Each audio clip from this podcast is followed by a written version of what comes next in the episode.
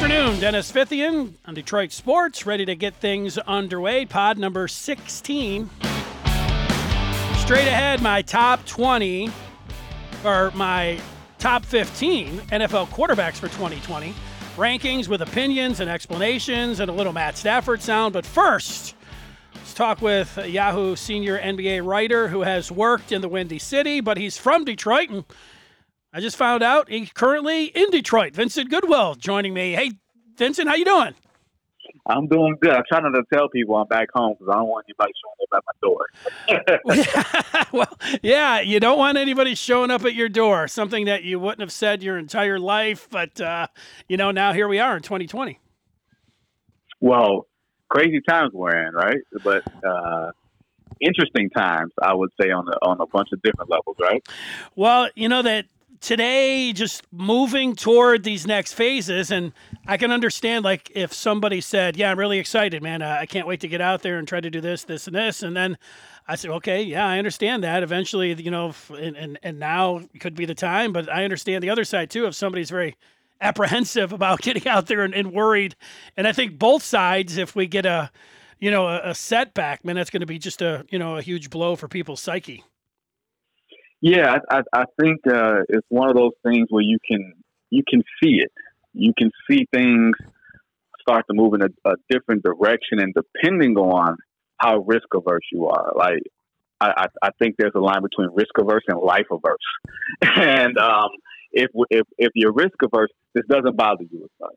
You know, if you're life averse and you're like, man, like what are we doing here, and all this other type of stuff, then you're going to take every possible precaution. And I think the sports leagues are trying to operate in a world or at least get people of the mindset that this COVID 19 isn't going away. But as long as we put the safeguards in place, you know, for treatment and everything else, hopefully we'll be able to weather the storm in the meantime. My fear is that, you know, hopefully we don't put the dollar and entertainment above human life. And hopefully there's no actual casualties that come from any uh, restarting or whatever whatever the new structure of sport is going to be until there's a, a vaccine. Well, there's no doubt about that, and my fear is is that you know we we get some some good weeks and, and kind of put them behind us, and people are are feeling like, uh, yeah, they're they're measured when they're going out, but you know, trying to be responsible. We we know how that's gonna, you know, go for some people. But then we we get the ball rolling, and, and maybe we get baseball, and then NBA looks at it and says, hey, this is what we're we're planning on doing, or whatever it whatever it is, and then. And then we do have like some kind of uh, whether it's a second wave or some rash of uh, outbreaks, and then they have to shut it down for the summer because I, I think people are like, uh, okay, you know this uh, everybody's getting a little uh, you know cabin fever but if you you get back out there then you have to go back in and it's really summertime. Man that's going to be a it's going to be a big blow.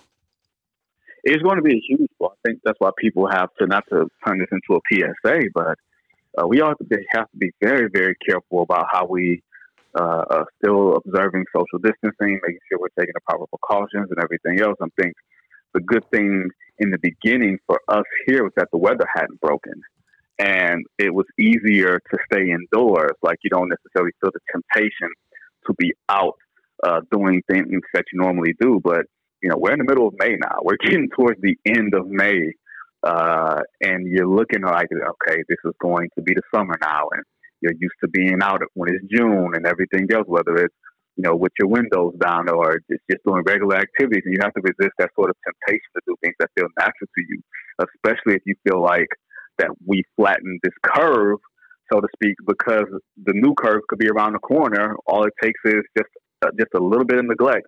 So hopefully, if um, as long as we do things we're supposed to do, and we still take the proper precautions, we can come out of this on the other side okay. Well, you know, you, you say all that, and you know, I, I can put myself in in one situation where let's say I had a small business and uh, you know I was chomping at the bit to get out there, I'd you know probably posting, "We need to open up, we need to get back," you know, and I can understand that. I have somebody in my household that has an underlying condition, so we're in that high risk situation, and I just know by going out myself, I've taken the approach where I just need to protect myself. I can't count on other people because I just know uh, it, it seems to me like 70, 80% of the people, even if they have good intentions, they're not following the the six foot rule. And I think, you know, so we can say it as much and we can talk about, you know, staying away and, and sometimes you just, you know, you don't mean to. I mean, there's there's all kinds of things like that. But I just know if you're in, a, in the, the high risk category, man, you really have to do everything to just to protect yourself, whether it's staying home or making sure you're wearing a mask everywhere or whatever else. But uh, yeah, we're, we're ready for it. I know everybody's uh, knows it's coming here, at least, you know, trying to take this next step to see what's going to happen. Yeah, I, I think you, you made the important point uh, about just making sure not just you're protecting yourself, but you're protecting uh, your neighbor. I think uh, one of the big problems that I've had was like the, the messaging of this to begin with was that, you know, well, if it only affects people of a certain age, or if you got uh, if you have pre-existing health conditions, that type of things. Like it, it, it, basically saying that it attacks the vulnerable. So if you're healthy, you'll be okay, and you don't have to worry about it. As opposed to saying, hey, everybody, anybody could be a carrier for this. And if you're a carrier, you could pass it on to somebody who's vulnerable or someone who's not as vulnerable who can become vulnerable. So I think this will be a not only will this be a, a sort of like a, a, mark of demarcation in our history, uh, but it will also be something that you know we learn from. Hopefully, not the next time something like this happens, but we'll be very careful with our coding and our messaging and our rhetoric uh, surrounding who's vulnerable and who isn't. Yeah, I'm sure you saw what uh, Blake Snell, the, the Tampa Rays pitcher, had to say, and uh, a lot of it was about, you know, I want to get my money. But the other part about that was like he was talking about uh, the possibility of a long term effect. And, you know, I think I haven't heard any basketball players say anything like, uh, yeah, I'm just not looking forward to coming back. Actually, it's been the opposite if, you know, they feel like, you know, there are the proper safety measures uh, in place or what the best thing is. But I, wonder how all of these leagues are going to approach it. Like, you know, to me, if um, whatever amount of money you're making, if you really feel like, uh, you know what, I just don't want to go out this, there this year, and yeah, I, I won't have my contract, but I'll, I'll, just pick it up where I was next year. If I could do that, uh, that to me is a very interesting part here from each athlete, and then the collective bargaining agreement and all of that, whether they're going to be allowed to you know, take that precaution if they want to, forfeit their money from that year, but then pick it up next year. I don't know. Well, I, I think the thing is, it's so unprecedented. It's hard to tell someone uh, they aren't, they don't they can't feel the way they feel. Like if a, if a player is an NBA player who's been paid, you know, seventy five to eighty percent of his contract to this point, says, "I'm not sure exactly how I feel about going out there." Like there's varying degrees, you know, of risk just because you're an athlete doesn't mean that you don't have a pre-existing health condition that could make you a little bit more uh, vulnerable. Just you know, you're an athlete doesn't mean you're invincible. So you know, people can have very valid reasons uh, if they don't feel safe. Like most guys I've I've talked to or heard from have basically said, "Hey, I'm good with coming back as long as you can ensure our safety, not just you know, say there's a low risk of something happening, but you can ensure my safety. And I'm not sure if there's any NBA team, you know, with the uh, even though we're getting more and more information about this, but I don't think there's any NBA team, any any entity uh, out here that can ensure someone's health because we're learning new things about this every single day, uh, and we haven't gotten ahead of it yet. Like if we gotten ahead of it, I think you you would see a, a lot more confidence, but it's just almost like we're catching up to it. So you can't make promises to anybody yet, and you can't get ahead of it until you have a vaccine. So until then, we're all. Yeah, like uh, it seems like the NBA is just taking an observer role here, and that like everything would still be on the table, even coming back and playing the regular season.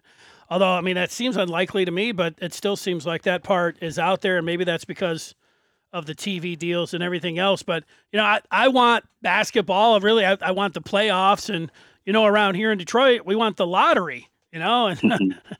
and you know, so we're we're gonna have to get to all that, uh, Vinny. So let's dive into it. Of course, I want to get some things in there on the Last Dance as well. So if if I started with the the draft, the Pistons could end up in the in the top five here, but there's no Zion. Maybe there's a, a Ja Morant. What are you hearing about? That number one pick? Is there? It doesn't seem like there's a consensus. Anthony Edwards, Lamelo, Killian Hayes. I've seen his name. Uh, even Obi Toppin. Is there one guy that you feel like uh, will end up being a consensus there?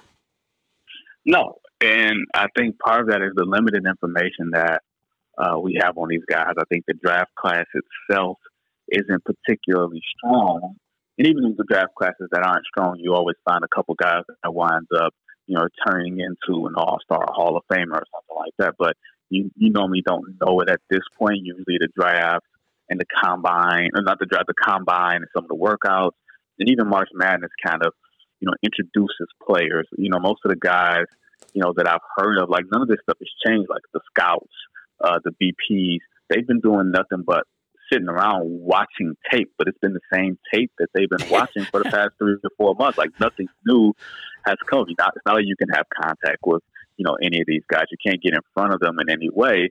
So it can go one of two ways. It can it can reveal that sometimes these guys are over over evaluated and over scrutinized. You know, depending on when the draft is and how much access you got, you have to them. Or you can say, okay, you guys, nobody did their homework because nobody was allowed to do their homework. And unfortunately, then, it's, especially if you're a team like Detroit in that that five spot, you know, it, you know, fifth fifth best chances, I believe, of of getting a number one pick. If you're in the fifth spot in a, a, a draft that's not particularly loaded, I don't know the chances of you being able to grab an impact player as opposed to getting a guy who could have gone number one. You name like five guys. Like so, basically, there could be are you grabbing the fifth guy who could have been number one in a draft that's not particularly strong? Like, how happy will you be with getting that type of player with all the pain that you've had to deal with over the past couple of years? Yeah, the projections uh, really have been tough over the last few years, but but this year, and a lot of these guys, uh, Edwards wasn't going to play in the tournament. LaMelo uh, didn't play college ball, and Killian Hayes is from France. Obi Toppin would have been the one if there would have been March Madness, maybe he could have increased his stock. But to your point, like if you're bringing, you get to see James Wiseman and he's coming in and working out for you, and you see uh, that he's been able to extend his range. I mean, his shot looks pretty good, but he didn't shoot it much there at Memphis or in high school because he was just so dominant against everybody. And you know, I could see him being the best player, but I really have to see. I'd like to see that range, you know, from him, and that would be one of those workout things. Yeah, I mean, the the thing is, especially you know, for some like like uh, the Wiseman, the kid from uh, Memphis. We didn't see any of them really. He played played a couple games, ineligible, and then you know you were thinking on the back end of this, okay, teams are going to see him. They're going to you know be able to get in front of him and everything else. Like everything's just just a big unknown. So even you got to think about like this too as well. We don't know what the game is going to look like strategically. Like it, like I try to tell people all the time, the game has moved so much faster in terms of the difference and variance of how teams play from year to year has moved so much faster than it than in any other like compressed time period, you know, in NBA history where, you know, it's, it's no longer the bump and grind and everything else, but, you know, how far will this extreme, you know, pace and space go? Will there be some market correction? Because if you wind up trying to get in front of, you know, the way that the, the game is being played now as opposed to where it's going, then you're going to wind up with an outdated product and you won't be able to maximize. Remember when the Pistons went big and they had Andre Drummond, Greg Monroe, Josh Smith? Before, you could win with big guys. You can win with versatile big guys who could rebound, who could function completely differently. But the game was changing. That was the year the Golden State was basically completely shifting the paradigm of what we thought uh, winning basketball looked like and that was the year the Pistons went in on going all big. Uh, even had it worked, it was going to have, you know, a different type of shelf life where you were going to have to break it up. So, you know, with the draft, when you talk about four year contracts and getting guys under, you know, uh, umbrella deals where, you know, you're not paying them a huge chunk of your salary cap, you have to get your draft picks right, at least in trying to figure out where the game is going as opposed to the game that you're actually playing. Well, don't tell the Cavs. They're still zigging while everybody else is zagging and playing uh, 25 feet space and uh, pace and space, like you called it. And all right, so I waited this long to get to the last dance. The 10 episodes uh, are in, and you know, fabulous special. How did the whole thing land for you? You're a Detroit native, a guy who worked in Chicago. You cover the game, so how did it land for you? I, I could see it through everybody's lens. I could see it from a Chicagoan's lens who uh, worships and adores Michael Jordan, that team. Uh, and, and clearly, even though I have Detroit roots, I believe Michael Jordan is the greatest player I've ever seen, both from a numerical perspective, but just as far as someone who played the game. You know, I, I, do think that he's one of the pettiest human beings alive as well. Um, as far as some of his, you know, it felt like an airing of grievances. It, it looked like Festivus. It looked like a ten part, you know, Festivus for Michael Jordan. Anybody who's ever wronged him, um, that was that was his airing. But you know, aside from Michael Jordan not giving anybody any credit, I didn't like the fact that he didn't give the Bad Boys any credit. I didn't like the fact that everything revolving around that period was, well, you know, they physically beat us up. Not that they were a better team than us. Like I, I didn't like that rhetoric. But everything aside from that, and aside from every, you know, from all the petty grievances, you know, I felt like it was a, a Michael Jordan, ESPN, NBA promotion about Michael Jordan being the greatest player we've ever seen and him being something completely different of that time and he will be still be something completely different of this time. Yeah, and you know, for me, you're you're right about the the Pistons angle, but you know what? It was always like that. I mean, you kind of had to ride with the Pistons, and you knew that people outside Detroit did not like them. You knew that David Stern was putting in rules to uh, benefit the Bulls and other teams and and take away from what the Pistons were doing. We knew that then, and and and we know it now. But you know what, Vinny? I'm you know 10, 11 years old when Isiah and Jordan you know went at Indiana and UNC and. You know, in high school, when the rivalry starts getting going with you know Magic and the Lakers and the Bird, uh, Celtics and Bird in there, and if you asked me in the '80s what I cared about in life, it would have been you know I should I should have said like school, family, you know, God, those would have been really nice answers. But really, it was basketball. It was, you know, basketball, girls, my friends, and in cards. And I've always, even though I love the Pistons, man, I've always been here and been there for the Jordan content, man. I just can't get enough, you know. I, I really can't. And so it's, uh, you know, watching him, and it's the one part. If you know, you're saying like, you know, something that, I know you didn't say, you know, ticks you off, but for me, and you know, I love Detroit basketball fans, but the ones that say, "No, I didn't watch this because I can't stand Jordan and I, I didn't watch him back then," it's like, man, you were missing out on the phenomenon of all phenomenons. This guy, man, uh, you know, the the game was so different and the way he played it, and it it was just such a show every time that I'm always like, man, you guys. Whenever I hear that, and I appreciate you know people's fandom and everything, but I just think you know they they missed out on something that was just such a big deal of being able to watch him, even from you know even from a Detroit guy that always wanted to beat him. No, I I agree. Like I was never a Michael Jordan fan growing up. Like what's on the first three, I wasn't rooting for him. To the start of the second three, I wasn't rooting for him. The only thing that made me root for Michael Jordan was two things: my hatred for Karl Malone, and and and during the '98 run, just my dad telling me, "Look, this is I know I know you're you're you know we have our roots and everything else, but this is the guy. Like this is the one thing that we're going to see in our lifetimes that is special, that is built like this. In those two last two years as a bull, I started looking at him from a completely you know different lens. Whenever a highlight of, or a low light of, of the Pistons and Bulls come out, it would immediately flash to hatred.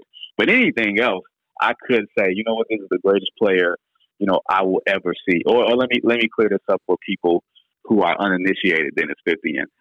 The Pistons Bulls highlights of the late 80s and early 90s were the ones that would get me incensed. Michael Jordan against the Teal Pistons didn't do much for against me. I didn't I didn't I didn't lose my mind over that.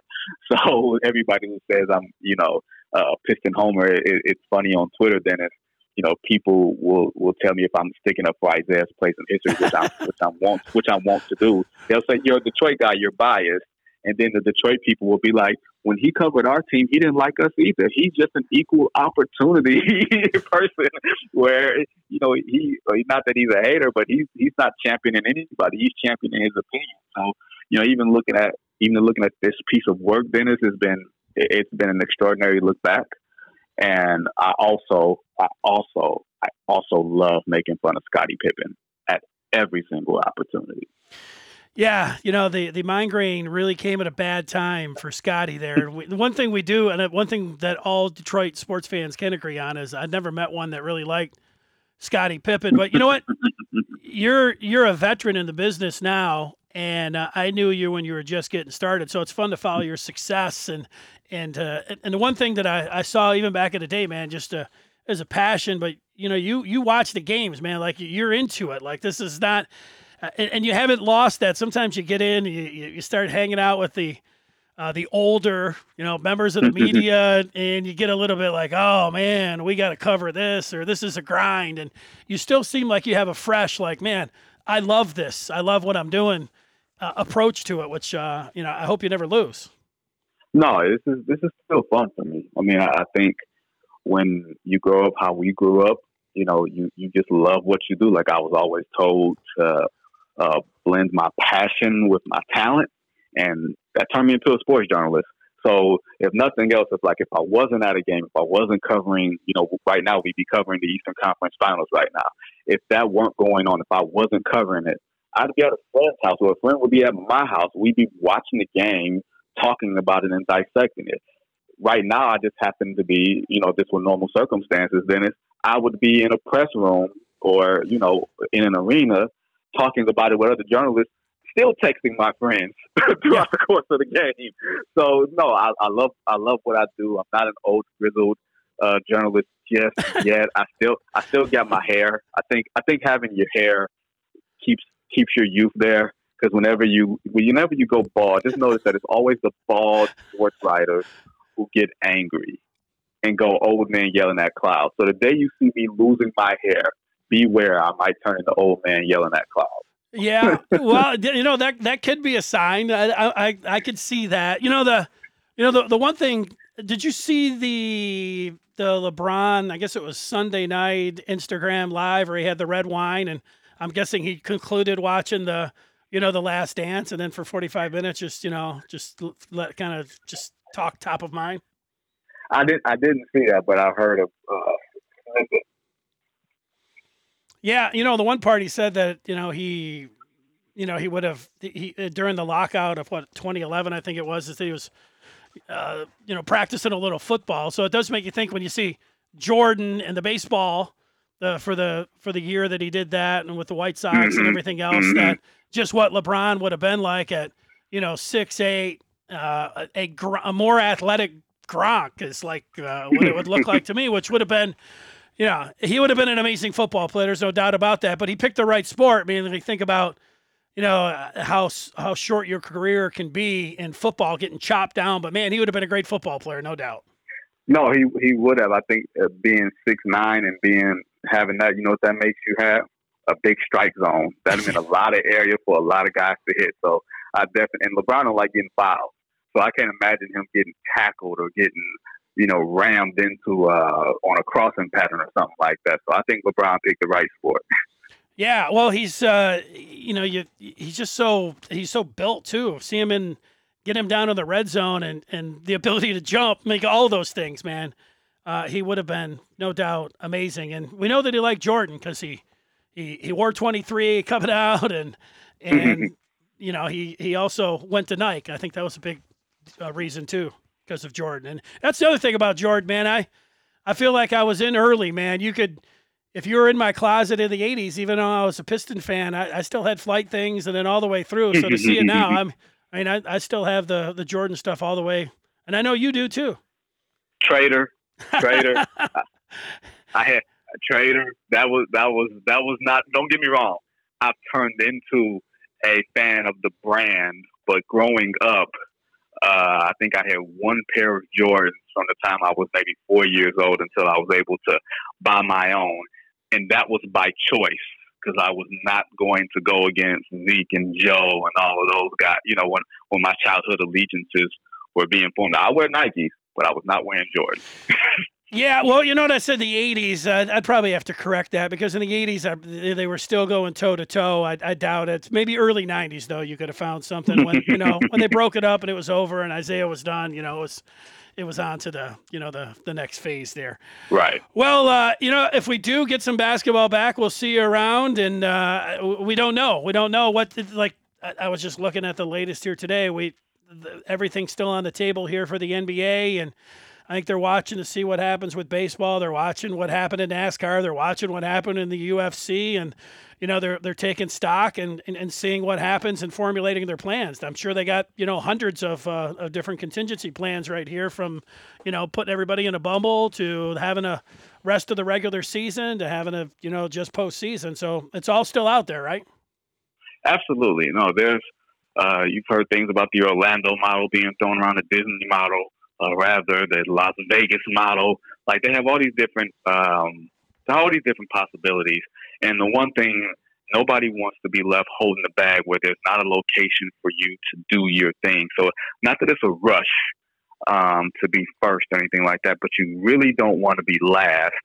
Uh, even in a matter of being prudent and being safe, you don't want to be stuck without a location or have to scramble because there's only so much real estate that can take on you know, the NBA or Major League Baseball, if you're going to put things in, in remote locations as opposed to, you know, the traditional way, which which things will have to be right now. So it's it's kind of like not necessarily a race against the clock, but you definitely have to collaborate with uh, your your other sports almost to make sure that you know everybody isn't stepping on each other's toes and everything else. So it's it's certainly an interesting time, and I do expect, uh, you know, we're in towards getting towards the end of May. I wouldn't be surprised if we start figuring out game plans by the first week of June. Mm. All right, final question for you. You know, we've had a month, two months here to, to do all kinds of different things. We know no sports. You know, for me, I I went back and watched the the 04 sweep over the Lakers last week. Uh, I was watching, you know, Michigan Miami 88. I watched the Reggie Bush push game against Notre Dame. I think that was 2005. So I like that. I've been reading a little bit. Uh, I get some shots up, but it's out on this old creaky rim on a on a dirt road here out by my house. What about Vincent Goodwill? What have you been doing here uh, during the pandemic? Well, considering uh, I actually live, I have residence in uh, in in the New York area, and coming back home in Detroit just to get out of there. Uh, just been back uh, with family, with my parents, and everything else. So it's been an interesting time. I've been reading a lot. Been reading a book on uh, the history of Motown records. Right now, I read uh, uh, a book on the history of the Golden State Warriors uh, by my friend Ethan Strauss uh, a couple weeks ago. So it's, it's been reading things that have been keeping my attention. Uh, I've been trying to sort of feed my mind a little bit. Uh, I'm I'm, also, I'm always a dude that Dennis, I'm always watching old games anyway. Like I'll watch old games during a during a real game. so that's not anything that's not anything new for me. I'm always in the time machine, so it's been a little more time spent there. But you know, it's just been it, it's been an interesting time, honestly, for you know the past two or three months. And it's you look up and it's whoa, we're almost at June. Whoa, we're almost at summer, and, and soon enough we'll be looking up, and hopefully things will be moving in a safe direction. But you know, summer will be over before it barely gets here. Yeah, I'm with you on that. Well, hopefully we'll have something to. So hopefully we can get there, uh, and, and, and hopefully we don't have that setback. Reading, hmm, interesting. give that a shot. Hey, uh, big fan. Continued success, and uh, we hope to see you. I don't know. We'll see your work. I don't know if we're going to see you in the arena, but I hope to see your work this uh, spring or summer. Hey, I appreciate it, Dennis. Thanks again, man. Thanks again for yeah, having. Me. Thanks for coming on. See ya. There he is, Vincent Goodwill joining us here, Yahoo Sports. There's a guy that I don't think it was the first time I met him, but you know, early on, he was um, working at the Detroit News. Get together and watch some Lions games on a Sunday. I remember watching. Should have asked him. Remember watching. I think it was the. I don't know what open air it was. Maybe Matt Ryan's rookie year. They had Michael Turner. So was that 2008? Was he a year before Stafford or is a year after Stafford? So maybe 2010, right around there. But it was the opener that the Lions were were taking on the Falcons, and uh, I can remember that week Mike Valenti he made a good point. He said, "Look, the Lions, if they're ever going to win this game, I mean, this is it. Rookie quarterback, come on, man. I think he guaranteed a win." And you know, it, it sounded right to me. And then you know, the Lions they got killed in that game. I think it was first play first play went for 80 yards or something, something like. I mean, it was it was something like that. So a lot of the the Lions seasons can run together like that, but it definitely was an opener. It was definitely against the Falcons, and everybody thought that the Lions were going to win the game, and then they didn't. Actually, very reminiscent of not last year against the Cardinals, a game that I thought they were going to win. But so two years ago, it was the opener against the Jets. Remember, rookie quarter, rookie quarterback, excuse me, rookie quarterback and Sam Darnold, and the Lions are at home, and it's it's Monday Night Football, and it's like, uh, yeah, I mean, they'll win this one, but then, and you know, then it's going to get tough, and then they, you know, we don't need to go over that part. It was, it was one of the worst games ever, in a lot of, in a lot of, uh, in a lot of ways, and there's a lot of games that are are are up for worst game ever when it comes to the Lions. That definitely was one of them. Well, I said at the beginning I had my NFL quarterback rankings for 2020, and I, I put this in front of me. This is an exercise. I like doing this exercise. I don't know what good comes out of it once you start ranking them. You know, you, you you're. I doubt anybody that listens is going to be like, "Oh yeah, it's just got it. It's got it nailed." Everybody somewhere in there is like, and you, you take some, you know, whether it's not really risks, but you know, it's just your own opinion.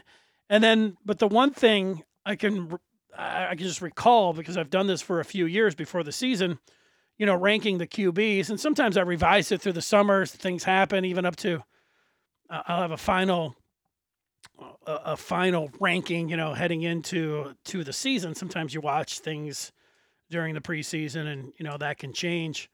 But the one thing for the last couple of years is that I have had Kirk Cousins and Matt Stafford right next to each other. I just have not been able to get those guys away from each other in the rankings. And then this year I did it. I separated them by one. And we'll hear a little bit. Uh, I, I pulled some some Stafford audio, the best, and he, he talked this week to the reporters. I listened to it, and I, I thought the the best comedy had. I'll listen to a little. We'll listen to a little bit of it here, and I'll comment in on it. But but without further ado, let's get to those uh, NFL quarterback rankings for 2020. And uh, at number one, I did put Patrick Mahomes here. I think everybody out there, if you're doing a, a quarterback ranking heading into the 2020 season, well, what do you do? You say, all right, what happened last year? What kind of team does the, the player have this year? You know, heading in. I mean, that's how I look at it. I, I think that's what you do if you're talking about the rankings in 2020. Mahomes winning the Super Bowl, uh, fabulous talent, uh, got to have him at number one. You probably shouldn't. If you're doing a list and you put somebody else in there, then uh, then we got something to talk about. At number two, uh, I went with uh, the MVP from last year, Lamar Jackson. Now they were fabulous. They won 14 games, and nobody could stop Lamar and the running game. And then they got to the playoffs, and then they were stopped. And the, the thing was, is how do you stop this Ravens team? Well, you get the lead on them. That's going to be the biggest thing. Get the lead on them. And that's what happened. And, you know, there is that part about uh, Lamar after he was just so unstoppable last year, uh, met his kryptonite in the postseason. But I got him considering the team that they have coming back. They bring they're bringing everybody back on offense except uh, Marshal Yanda, awesome guard, but they also went out there and got J.K. Dobbins in the draft. They're loaded offensively. That's only going to help Lamar. I've got Lamar Jackson at number two, Deshaun Watson at three. You know the the play that he made against the Bills, where I don't remember who the linebacker, who the player was for Buffalo that went in and had him dead to rights, and actually had him wrapped up in the fourth quarter in that playoff game. But seeing Deshaun Watson shed that particular defender and it would be sack and then make the play. That's one of the the great plays in in NFL. Uh, that is a great play. It, it is one of the great plays in my mind in NFL history. How it ended up uh, winning a playoff game for him. He's a great player. Uh, will it be talked about as one of the great players of all, uh, great plays of all time? Maybe, maybe if Deshaun Watson goes on and, and wins some Super Bowls and is considered one of the greatest players of all time, you'll go back and say, you know what, that 2019 playoffs, uh, you know, it, it, was like some of the stuff that you saw from him at Clemson, but that particular play, uh, I'm bullish on Watson. That's why I've got him three. I've got Russell Wilson at four, and it almost feels like it's too low here. Uh, playmaker, everything you want. I mean, I'll, I'll, take Russell Wilson all day long. And like I said, four almost seems too low for him. At five, I got Drew Brees. Now, I know he's going to be 41, and he, uh, the Saints, I had them winning the Super Bowl last year, and man, they they were in a, a great position. There they were at home, and they just couldn't get it done against the Vikings, and you know that can happen. Ended up coming down to a controversial play there at the end, push off, no push off, anything else, but. I still think Drew Brees, which what you're looking at with that offense there, and you know they they still have Michael Thomas, and they um, they they added offensively. Manuel Sanders coming over. I think that's going to help them. Kamara. They got a, a nice situation again with how they had Bridgewater last year. I thought that helped. Bridgewater was great when he came in. And if Brees goes down for an extended time, do I think that Jameis Winston could come in and, and pull a Teddy Bridgewater? I certainly do. Uh, but um, that's just talking about the Saints. I'm talking about uh, Drew Brees, I will still, based on where that team was last year, the kind of team he has around him, and what they have coming back, I'll put Drew Brees at number five on this list. At six, I'm going to put old Aaron Rodgers there. Aaron Rodgers, they did not help Aaron Rodgers out this year in the first round. Everybody knows that with the drafting of Jordan Love. And they are going more to what they saw out in San Francisco. Matt LaFleur a Kyle Shanahan guy, his, his younger brother working out there for Shanahan and everything else. But I, you know what? Aaron Rodgers does not have the playmakers. I think that is true. But uh, this is still a guy here. I'm, I'm not putting him too far down the list. I think he's going to play with a chip on his shoulder.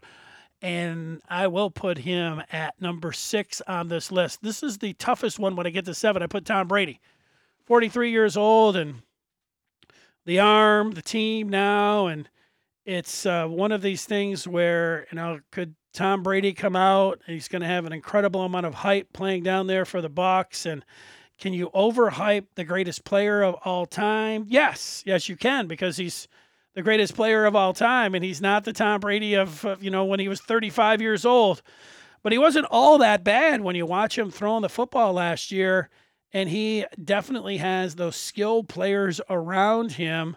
So, considering where he's at, what he's going to want to prove here for his legacy, which, you know, the, the last bit about that is about Belichick or Brady goes out there and, and has a double digit win season and gets into the playoffs. And meanwhile, you know, Bill Belichick's team's just going eight and eight, whether you, you, you play into the, the rivalry or, or who ultimately is better between those two. It's going to happen this year.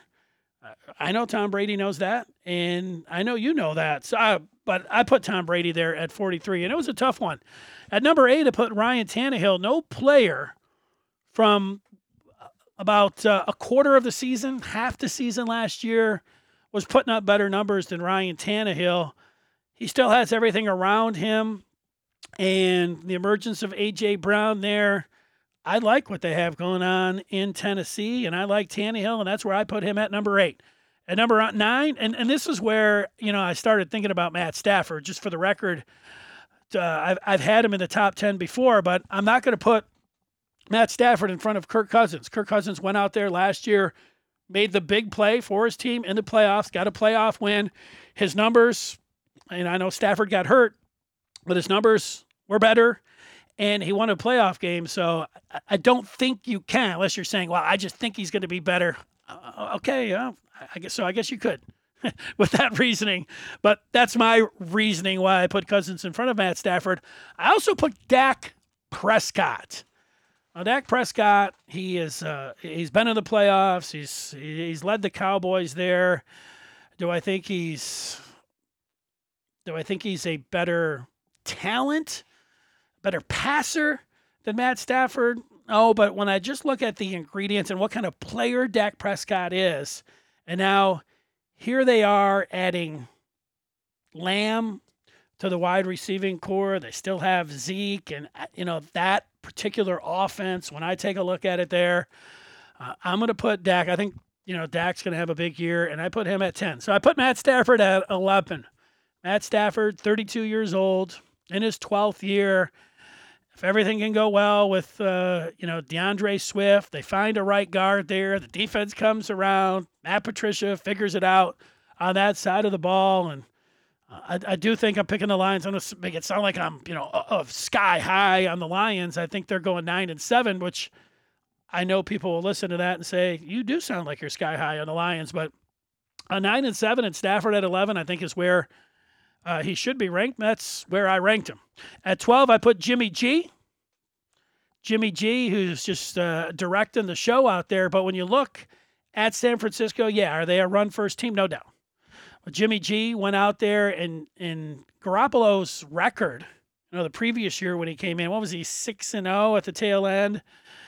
Uh, though I guess that was three years ago. And then last year he got, or the season before he got hurt last year. Pretty good. Uh, game manager there, but you know, getting all the way to the Super Bowl and the, the team that he has around him is going to help him as much as anything else. I got Jimmy G at 12, Matt Ryan at 13, Carson Wentz 14. He's got a down arrow by him because of the injuries. Fabulous talent, a guy that uh, I thought could or would stay in the top 10, had a chance to get into uh, the elite category. Uh, he has played that way at times. The year they won the Super Bowl, he was on the way his way to winning the MVP, maybe winning the Super Bowl. He didn't do that. It was Foles that did it, but uh, that's why he drops down to 14. And at 15, it came down to a bunch of guys. Big Ben just shaved his beard, criticized by uh, Pennsylvania governor Jared Goff, Joe Burrow, Baker Mayfield, Teddy Bridgewater. You know, I just, what else am I going to put in there? Josh Allen or Kyler Murray? These are tough. Or the or, nah, you know what? Just Baker Mayfield, the kind of offense that he has around it. So it came down to me thinking about last year. Baker Mayfield did not play well. Teddy Bridgewater did in his limited experience, but their limited action that he had with the Saints, and now he's in Carolina and he's got Matt Rhule. And would I take Teddy Bridgewater or Baker Mayfield at 15? And I went with Teddy Bridgewater. Teddy Bridgewater what he was able to do, just perfect almost with New Orleans. He doesn't have that same kind of team with him at Carolina, but he does have Christian McCaffrey. I, I think they have some underrated wide receivers there. When you look at uh, the Carolina Panthers, and I just think that offense there, I'll go with Teddy Bridgewater at 15. That's how I saw, and that's how I see at least my first NFL quarterback rankings of 2020. Well, I want to hear a little bit from, uh, I want to play a little bit of Matt Stafford, the Lions quarterback. He was on a Zoom this week with uh, some members of the media. This audio courtesy of DetroitLions.com. And he was asked about the health of his back, and he said it feels good. And then he was asked again about the status of his back, and he was asked if he understood that people are just going to have to see it to believe it when it comes down to his back. As far as the way I feel about my body, I feel great. Um, I'm not worried about uh, going out there and playing. If we could put the pads on today and go play, I would do it. Um, I understand what you were saying about uh, you know other people needing to see that. Um, I think my teammates know. Um, the guys that have been with me see me throw it around. Uh, I'm I'm as good as I've been, you know, the last couple years uh, physically and, and feel fine. Um, but with anything, every time we go play football, there's a risk, um, especially when you put your pads on and, go hit. So, um, but I'm excited. I'm hoping that, uh, you know, everything goes as safe and as smooth as it can this offseason. And, and um, you know, we're, we're allowed back in at some point as long as that's safe. I mean, it's, it's a tough situation. Everybody knows um, to make the call on, on, uh, you know when and where and how we do this thing. But uh, I'm hoping we get to to uh, to get it going because I put a lot of work in to be where I am, and and um, I know other guys on our team are doing the same. So you know the one thing about Stafford here, and you know you you take his word for it on his back.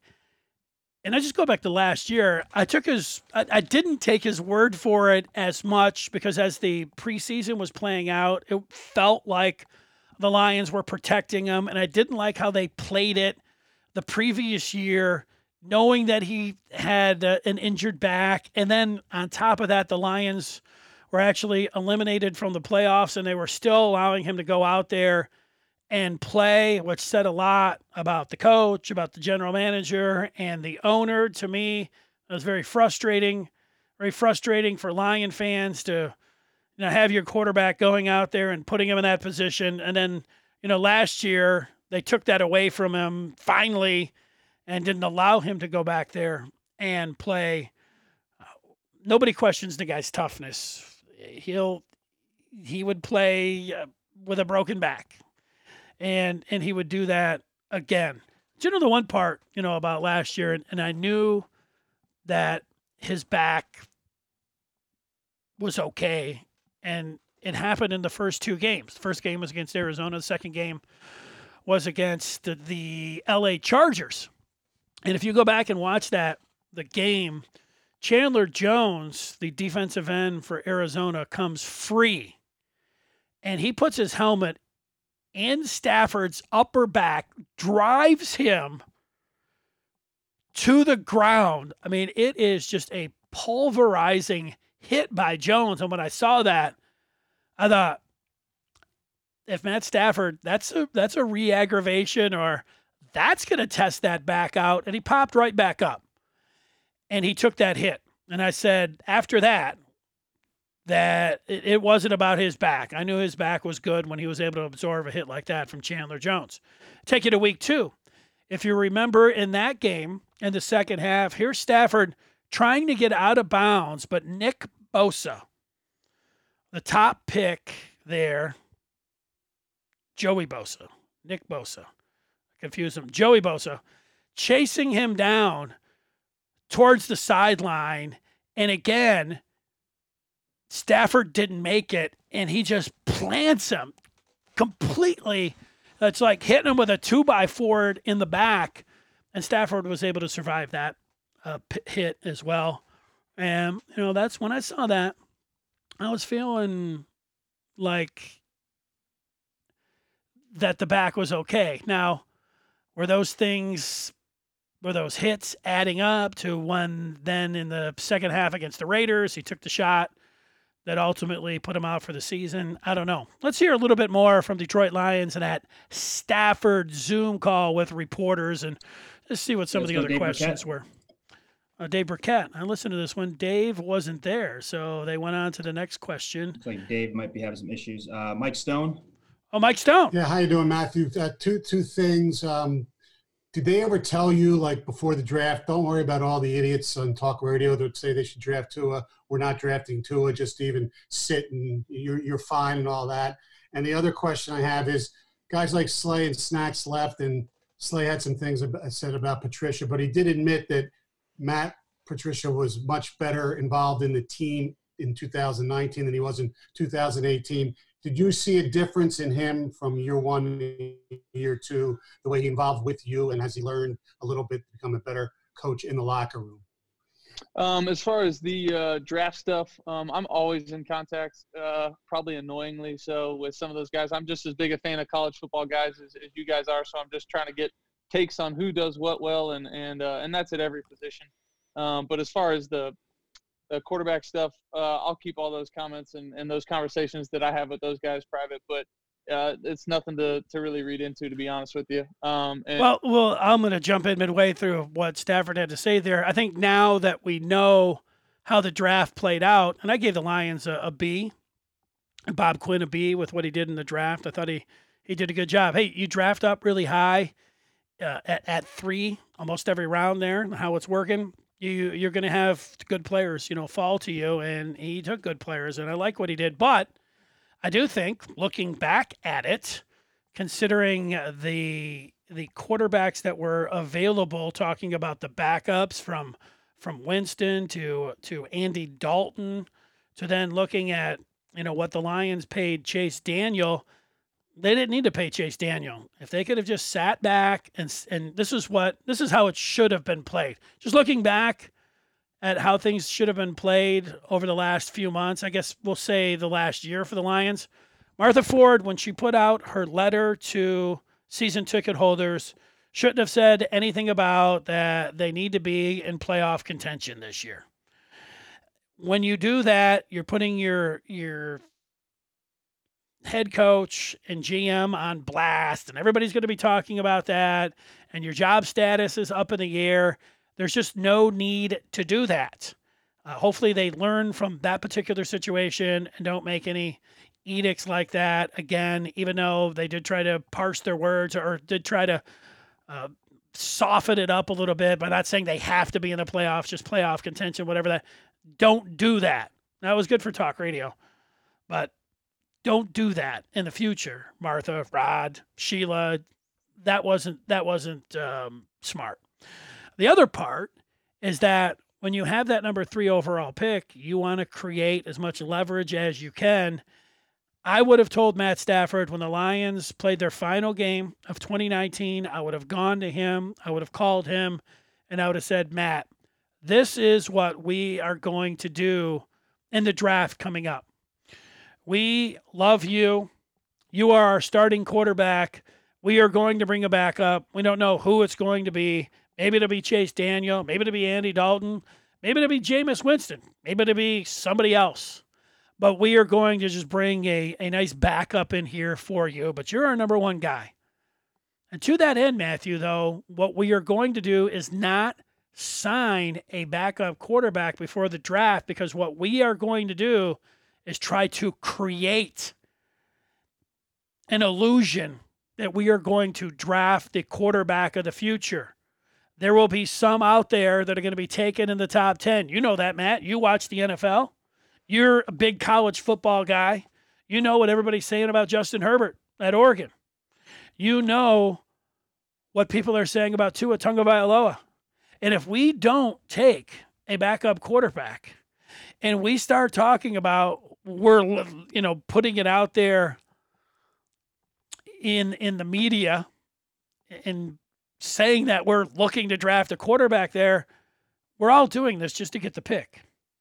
Now, were the Lions burned the season before because they were in on some backup quarterbacks and they knew Stafford had the, you know, the beat up back and so that was of utmost importance to him?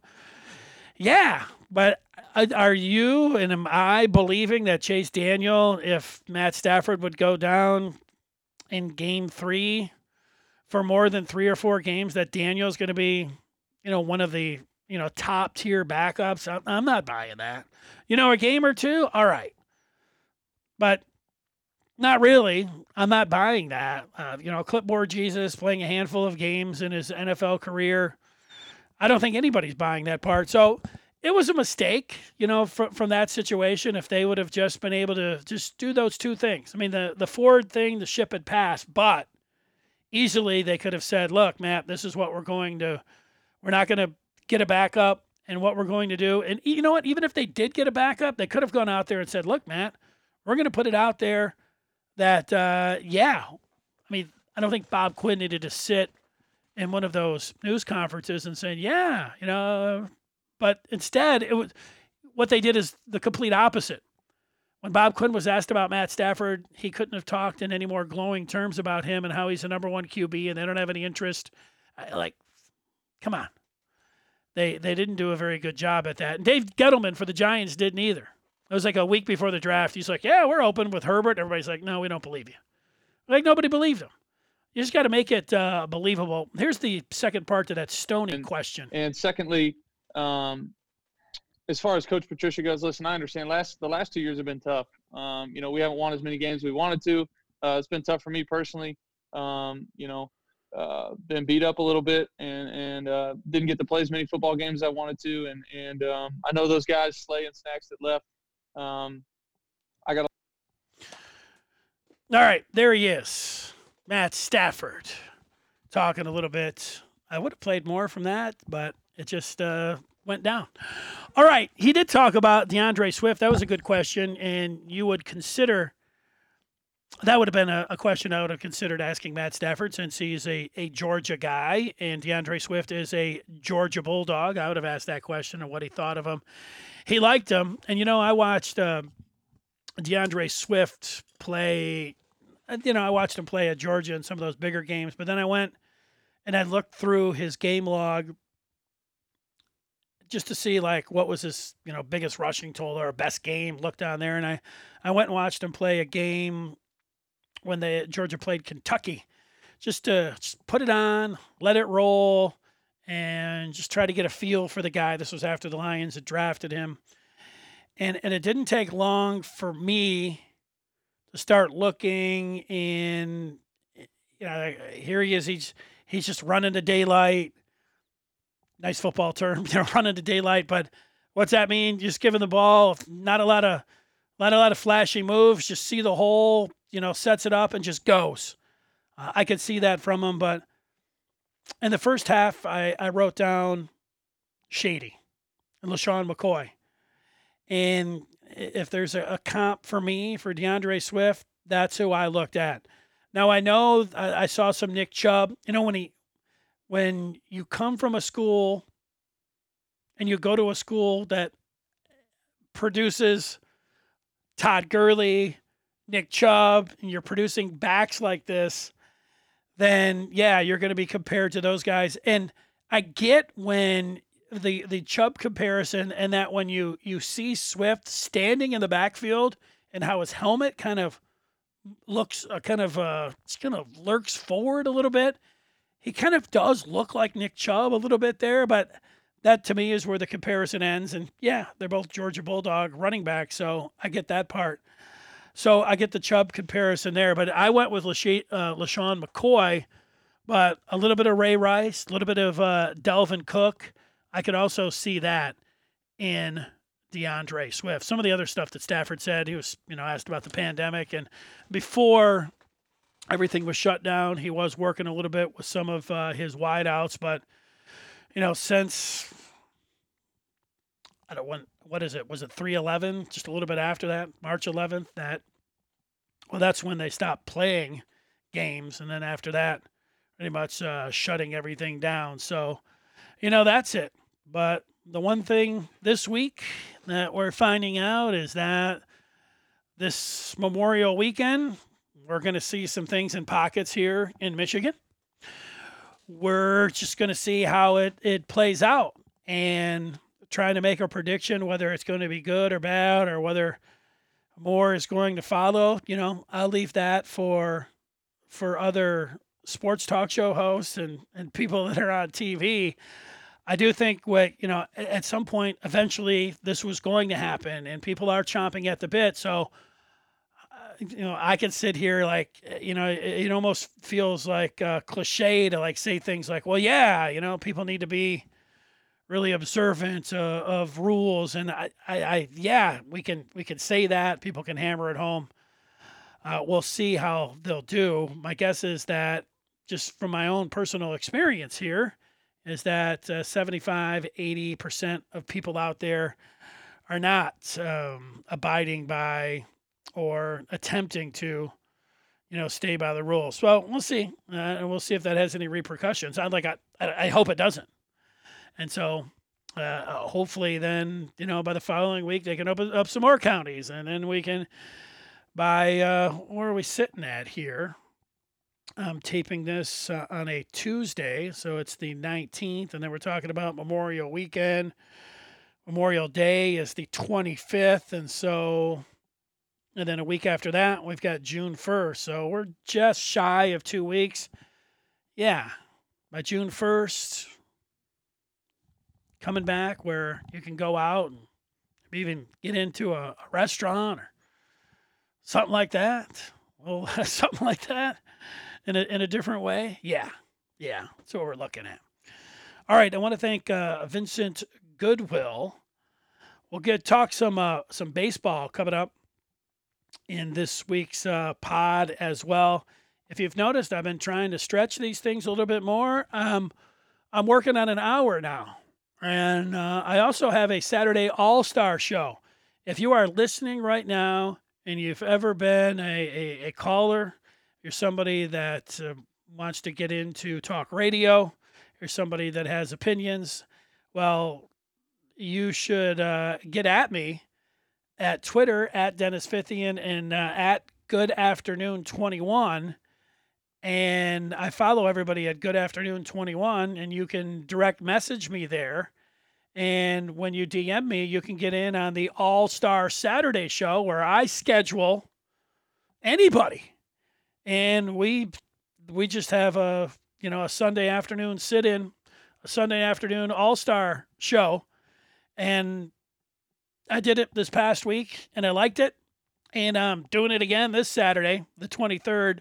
So check that out. If you're an aspiring sports talk show host, I want to hear from you. Or you know what? You're just a sports fan that likes to come on and talk. Uh, get at me there again. Good afternoon, 21. That is on Twitter. Thanks to Vincent Goodwill. We will get to some baseball. Want to thank everybody for listening to this podcast. Um, uh, I'm having fun doing it. Hope you're having fun listening. That'll do it. So long. Have a, uh, a great rest of your day. Dennis Fithian here, Detroit Sports Podcast number 16.